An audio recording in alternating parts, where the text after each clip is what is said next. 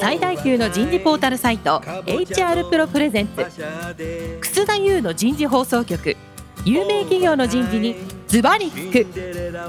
年間数百社の人事を訪問し続けている人事のスペシャリストでありシンガーソングライターとしても活躍する HR エグゼクティブコンソーシアム代表の楠田優が有名企業の人事や人事をサポートする専門家を招いて企業が抱える課題や実際の事例を紹介しながら解決策を模索していきます。この番組はビジネスコーチ株式会社株式会社ワークスジャパンの提供でお送りいたします。管理職の僕があとはやるから。楠田優の人事放送局有名企業の人事にズバリ聞くパーソナリティの楠田優です。皆さんこんにちはえー、ワクチン接種の方はお済みでしょうか、えー、1回の人、もう2回終わったよっていう方、これからなんだよね？っていう方、最近もうですね、私はあの、電動アシスト自転車に乗ってですね、千代田区、中央区、いろんな企業にですね、1日1社か2社、えー、訪問し始めています。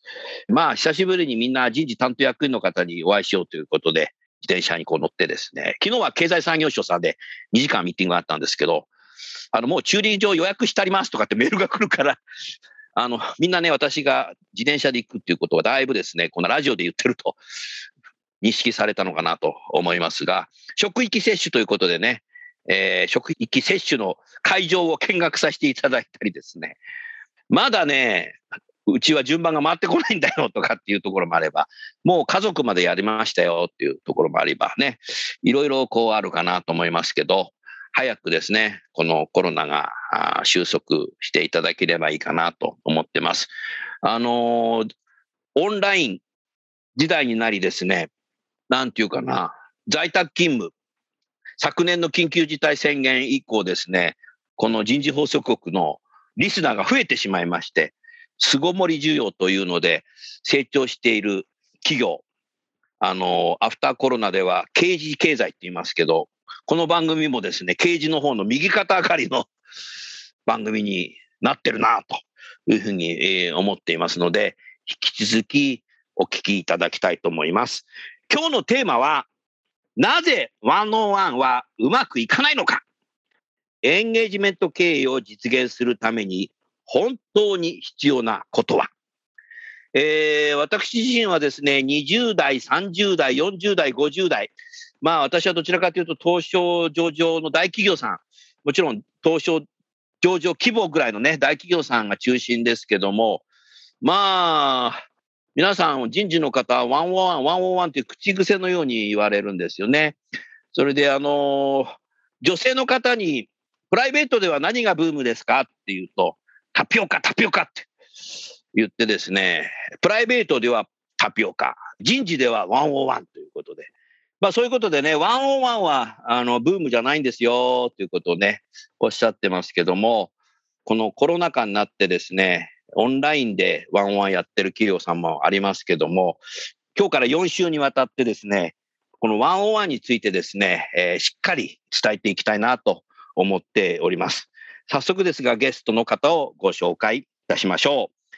ビジネスコーチ株式会社常務取締役山本義孝さんです。山本さん、どうぞよろしくお願いします。はい、草先生、よろしくお願いします。今日から4週にわたってお送りするテーマ、今日はですね、第1回ということで、そもそも101で経営陣は何を実現したいのか、うん、ここについて少し整理をしてお話をお聞きしたいと思います。はい。で、来週は、経営陣が目指す組織づくりに必要な人事施策としてのストーリー。これ重要ですね。もう最近ストーリーテリング。えー、プレゼンテーションじゃない。ストーリーテリング。えー、まあ、すごくね、えー、そういうふうに言われてきてますけど、その辺の話をしていただきたい。で、3回目はですね、現場の管理職がワンオンワンをできるようになるために必要なこと。ここが大切になりますよ。それから最終回は、目指すべき組織の姿、エンゲージメント経営を実現する。このエンゲージメントっていうこともしっかりね、山本さんと私で解説をね、していきたいなという、そんなふうに思ってるわけでございます。山本さん、どうぞよろしくお願いします。こちらこそよろしくお願いします。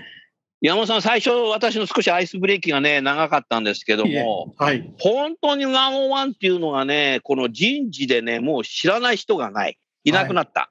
ただしね、まだやってない企業があって、ええこのコロナ禍でやった方がいいんですかとかって問い合わせが来る場合もあるので、はい。あの、リスナーの皆さんにですね、きちっとこのテーマで、一度しっかりね、あの、番組できちっとお伝えした方がいいなと思ってですね、今日は、あの、山本さんにご登壇いただきますので、どうぞよろしくお願いします。お願いします。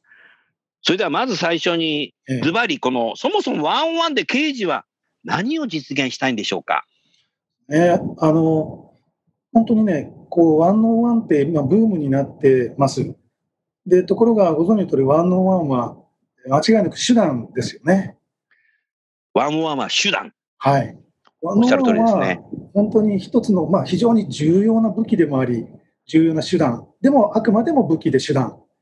その武器使って何をに勝利したいのかとかね、いうところが、うん実はですね、私自身は、そこが実は、経営陣が一枚岩になってない。なるほど。スタートにあるような気がしてるんですね。なるほど。社長があるとき、おいお前、最近ワンオンワンっていうのが流行りになってるけど、あのちゃんと調べて入れるものなら入れろよって人事の役員にボーンと言うと。社長はただ耳にしたものを入れるものなら入れろよってボーンと下ろすと。山本さん、はい。それね、ええ、人事はね、いつの時代もある。ありますね。人事部長、人事の担当役員、はい。ジョブ型っていうのが流行ってるみたいだぞと。あ、そうそうそう。エンゲージメントだぞ、お前とか。はい。はい。エンプレサティスファクションじゃないぞ、みたいな。そうですね。とかね。ええ。コンピテンシーだってさ、とか。ジョブディスクリプションっていうのがいるみたいだけど、あるのか、うちには。とか。はい。どこで聞いてきたんですかって。まあまあ、財界の新年会だよ。多いんですよ、それは。はい。そう思います。もうね、はい。私は、1987年ぐらいから、上場企業の人事担当役員とずーっとね、はい。接してきているから、ええ、ええ。当時の新入社員が今人事担当役員になってるぐらいなんですけど、まさにそうですね。今山本さんの言ったのはね、昭和も平成も、うん。再び令和も、同じことが起きてますね。そんな気がしますね。ああ。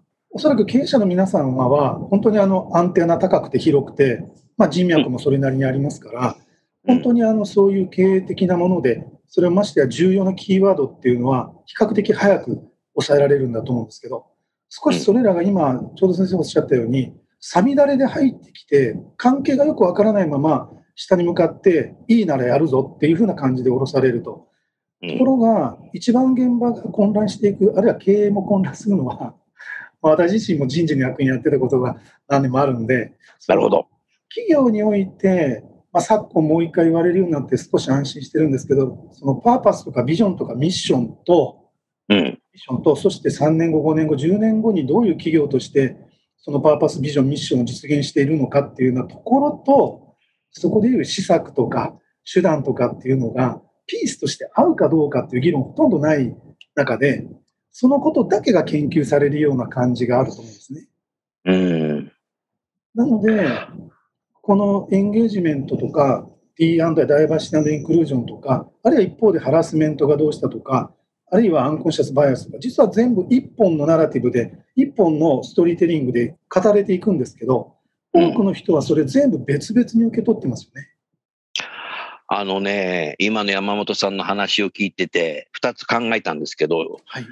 あ一つはね、あの、人事の用語って、アメリカからええ新しい言葉が来ることっていうのがもう、昭和時代からものすごくあるんですよね。そうですね。はい。で、その言葉って意外とね、高校3年の時の受験のデルタに載ってない単語が多いから、日本語限定正社員の方たちっていうのは管理職でもよくわかんないままね、知ってる知ってるってなっちゃうことはすごくありがちなんですよ。そうですね。コンピテンシーと。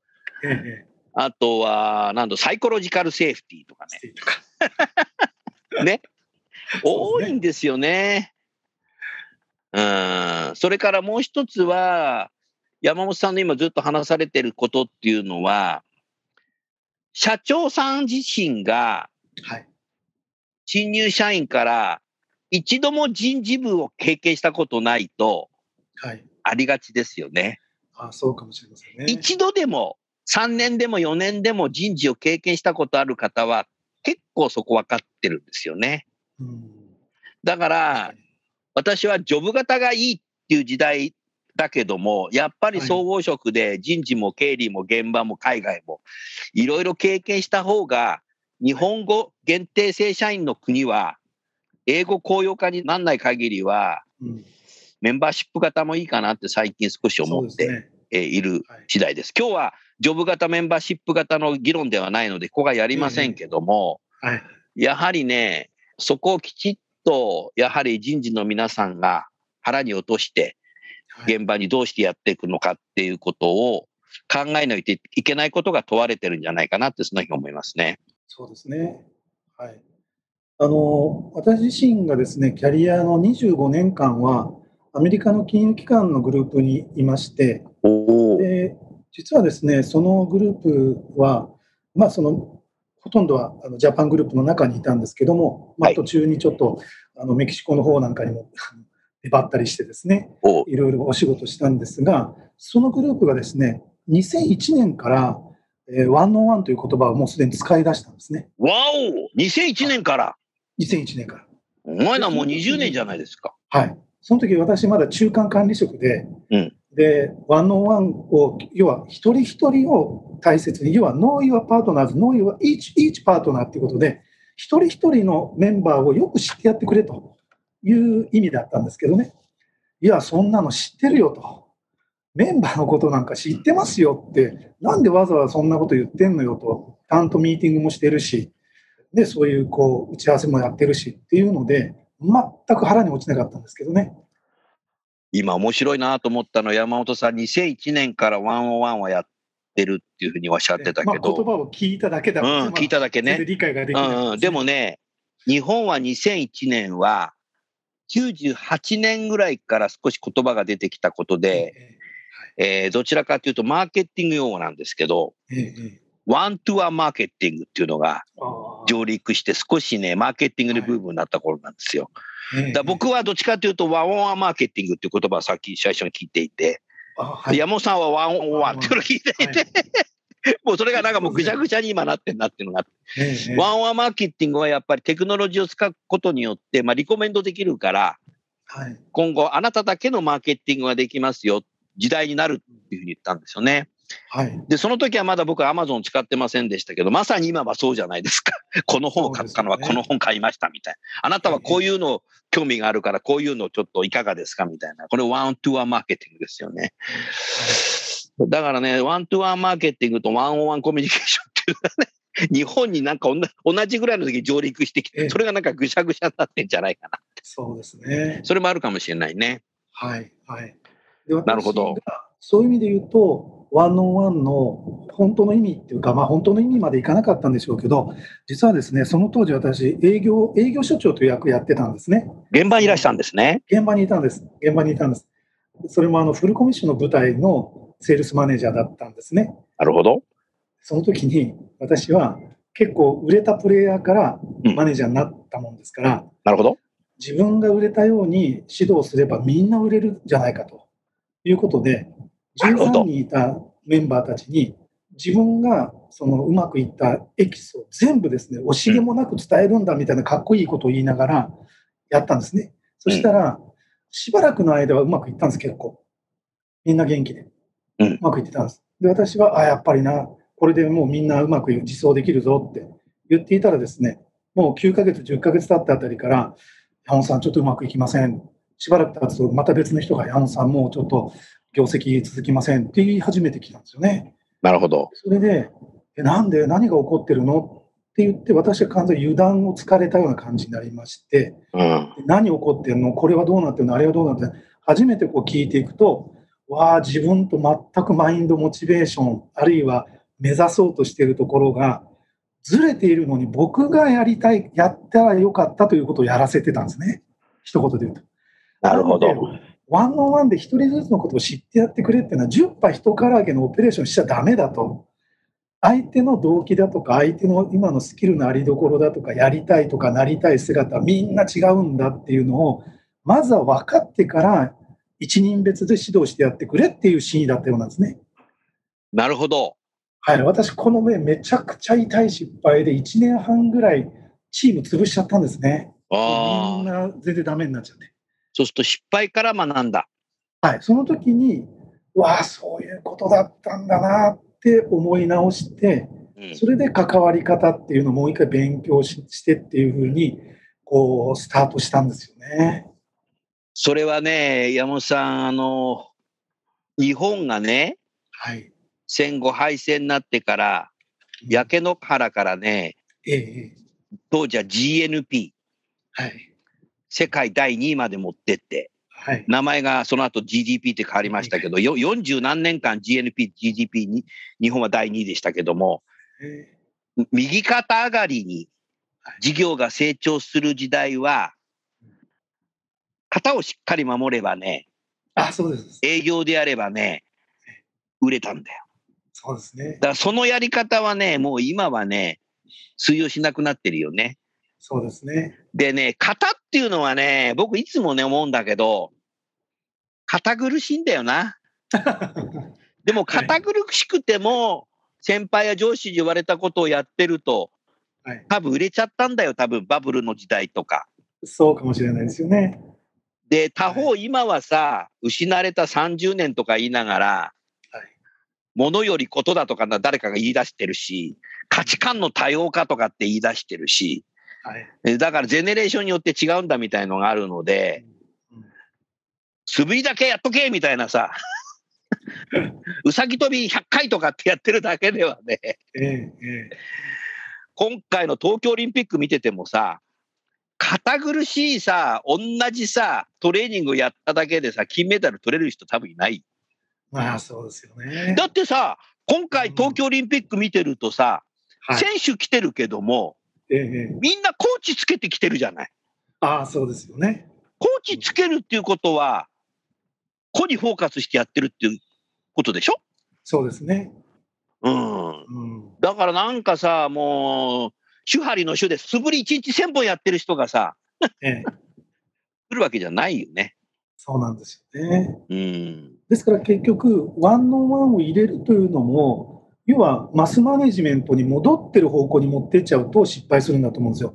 マスマーケティング。おお、おっしゃる通りだね。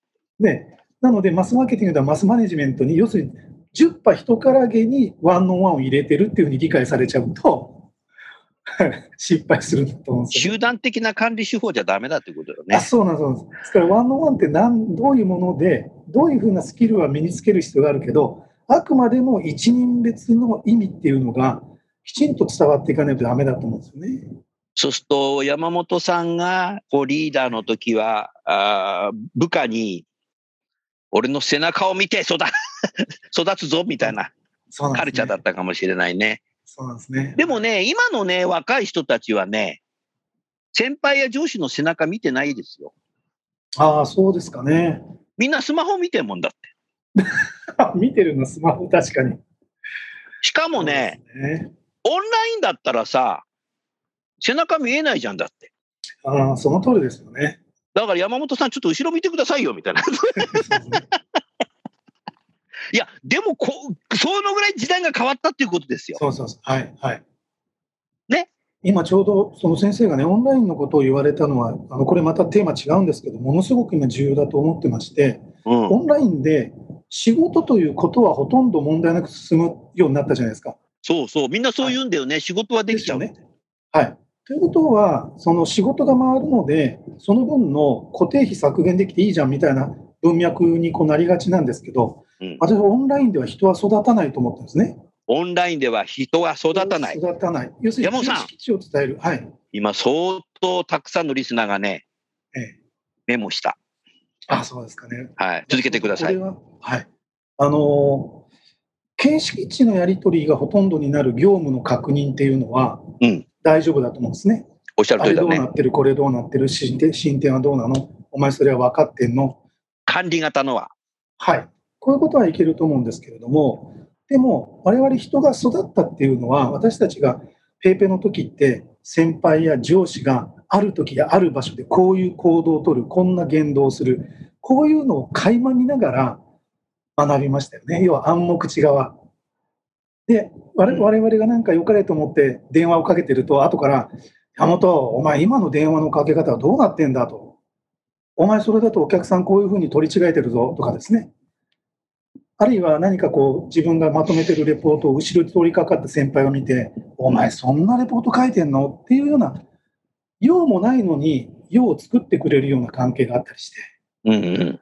こういったところで、形式値ではない暗黙地側の関わりが、うんこうライブ空間の中にはあったと思うんですよね。だから、憧れの先輩とか、憧れの人の持っている持ち物も持って真似てみたいとかですね。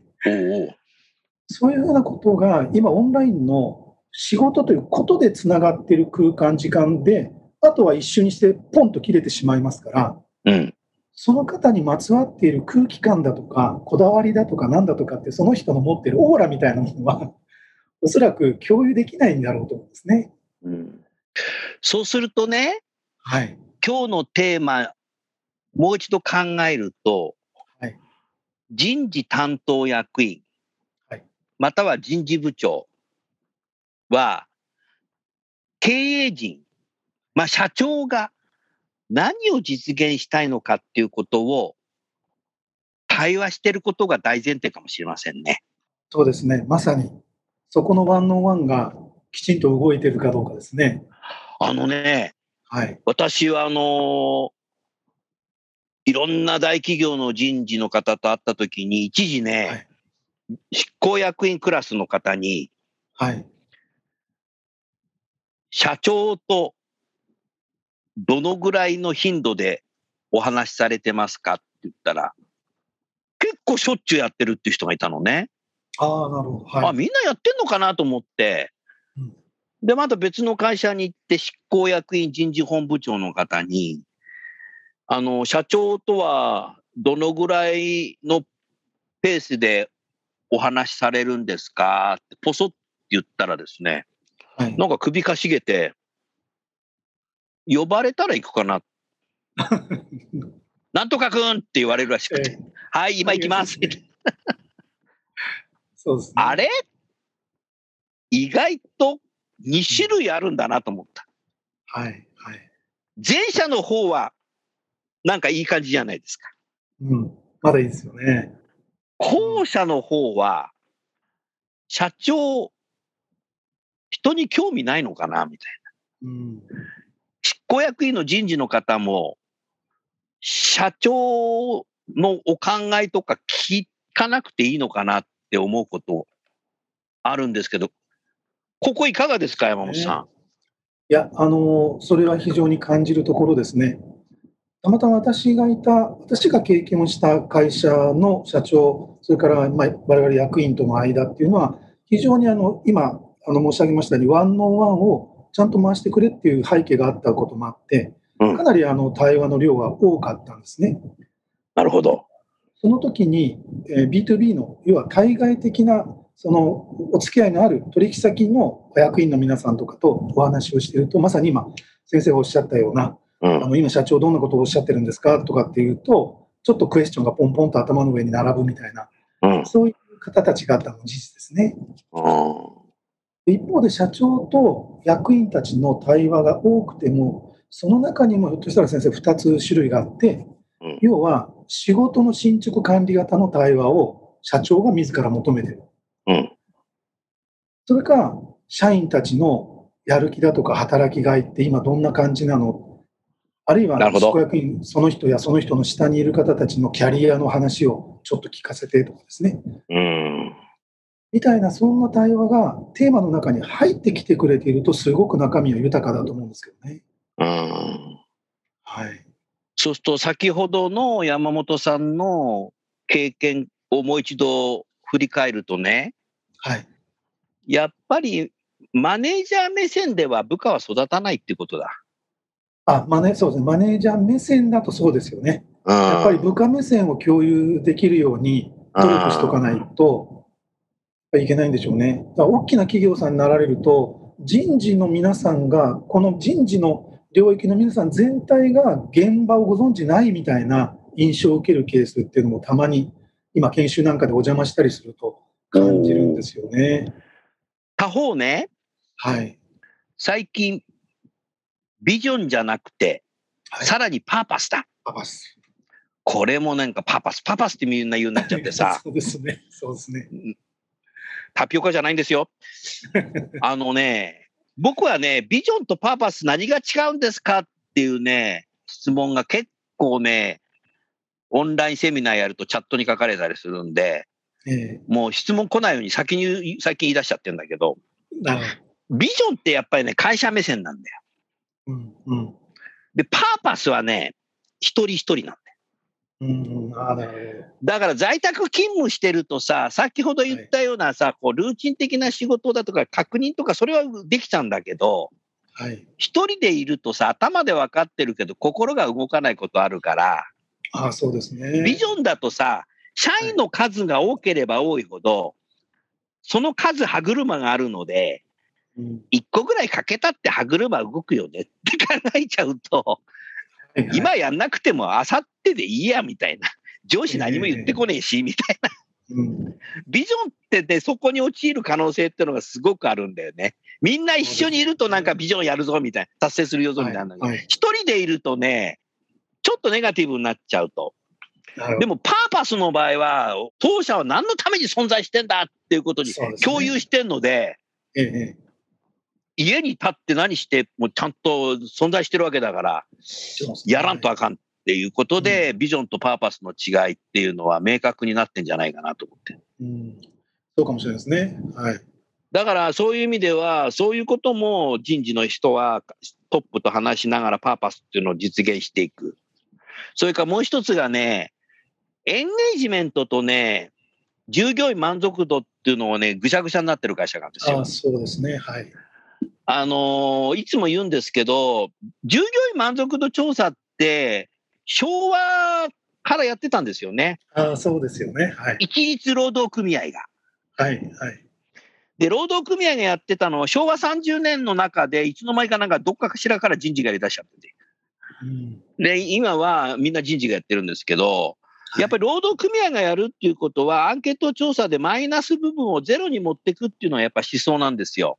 うんはい。うん平等主義だからね、労働組合なので。だから、すべての人に左側ですか、右側ですかっていうと、左っていう答え、えー言われるんですけども、だから、やはり平等主義なので、マイナス部分のことをゼロに持っていくための施策だとか制度とか作って、ずっとやってきたんですけど、はいエンゲージメントは、最終的にはやっぱマズローの第5段階の自己実現のとこまで、マイナスの時に、誰がその新しい施策を作った時にそれを使ってね、自己実現できるのかっていうことをパーソナライズして、集団管理ではなくて、そういうものをテクノロジー使ったり対話をしながらして、他方、OKR みたいなものを使ってもいいし、今日は OKR とは何かって説明は知らない、しないので、はい。リスナーの方はお手元のスマホで検索して勉強しておいていただきたいですけど、多分エンゲージメントってそういうことだと思いますよね。そうですね。ですから、まあ、今日のテーマのその経営陣がなぜワンワン、なワンワンで何を実現したいかっていうのは、本当によく経営陣の皆さんが確認する必要があると思ってまして、うん。ひょっとすると、もう目先喫緊の課題として、離職率が急激に低下してるとか、メンタル不調者がいなんか増えてるとか、イコールブランドロイヤリティ下がってるんで、採用競争優位性が下がってるんだみたいなことが、喫緊の課題であるからワンワンというところもあるあると思うんですよ。ああ、あるかもしれないね。ねもちろんそういうところもあってですね。それから社員に自己実現させようとしてやり始めてるとこもあるかもしれないね。そうなんですよ。だからそれが、その目的がはい。分からないままやると、ワンオンをやることが目的になっちゃそうなんですう。そうすると最初冒頭言ったような一人歩きしちゃうんだね。そうなんです。おー、山本さんと話しながら整理できましたね。ありがとうございます。なんかそんな感じを受けてるんですね。うん。はい。はい。それでは今日はですね、はいちょうど時間になりましたので、次回、来週は、経営陣が目指す組織づくりに必要な人事施策としてのストーリーをテーマにですね、お話をお伺いしたいと思います。最後にゲストの方をご紹介して番組を終わりましょう。ビジネスコーチの山本さんでした、山本さんありがとうございました。はい、どうもありがとうございました。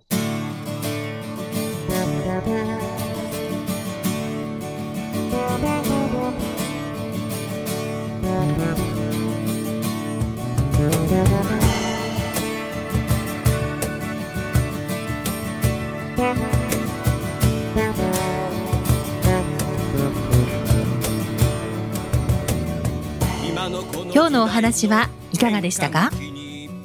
楠田優の「 The Times Will Change 時代は変えられる」とともにエンディングといたします。この番組は日本最大級の人事ポータルサイト HR プロのウェブサイトからもお聞きいただくことができます。HR プロでは人事領域で役立つさまざまな情報を提供しています。ご興味がある方はぜひウェブサイトをご覧ください。この番組は人と組織の生産性を高めるビジネスコーチ株式会社。企業の人材採用支援キャリア支援を通じて人と企業の持続的な成長と価値創造に貢献する株式会社ワークスジャパンの提供でお送りいたしました。それでは来週もお楽しみに。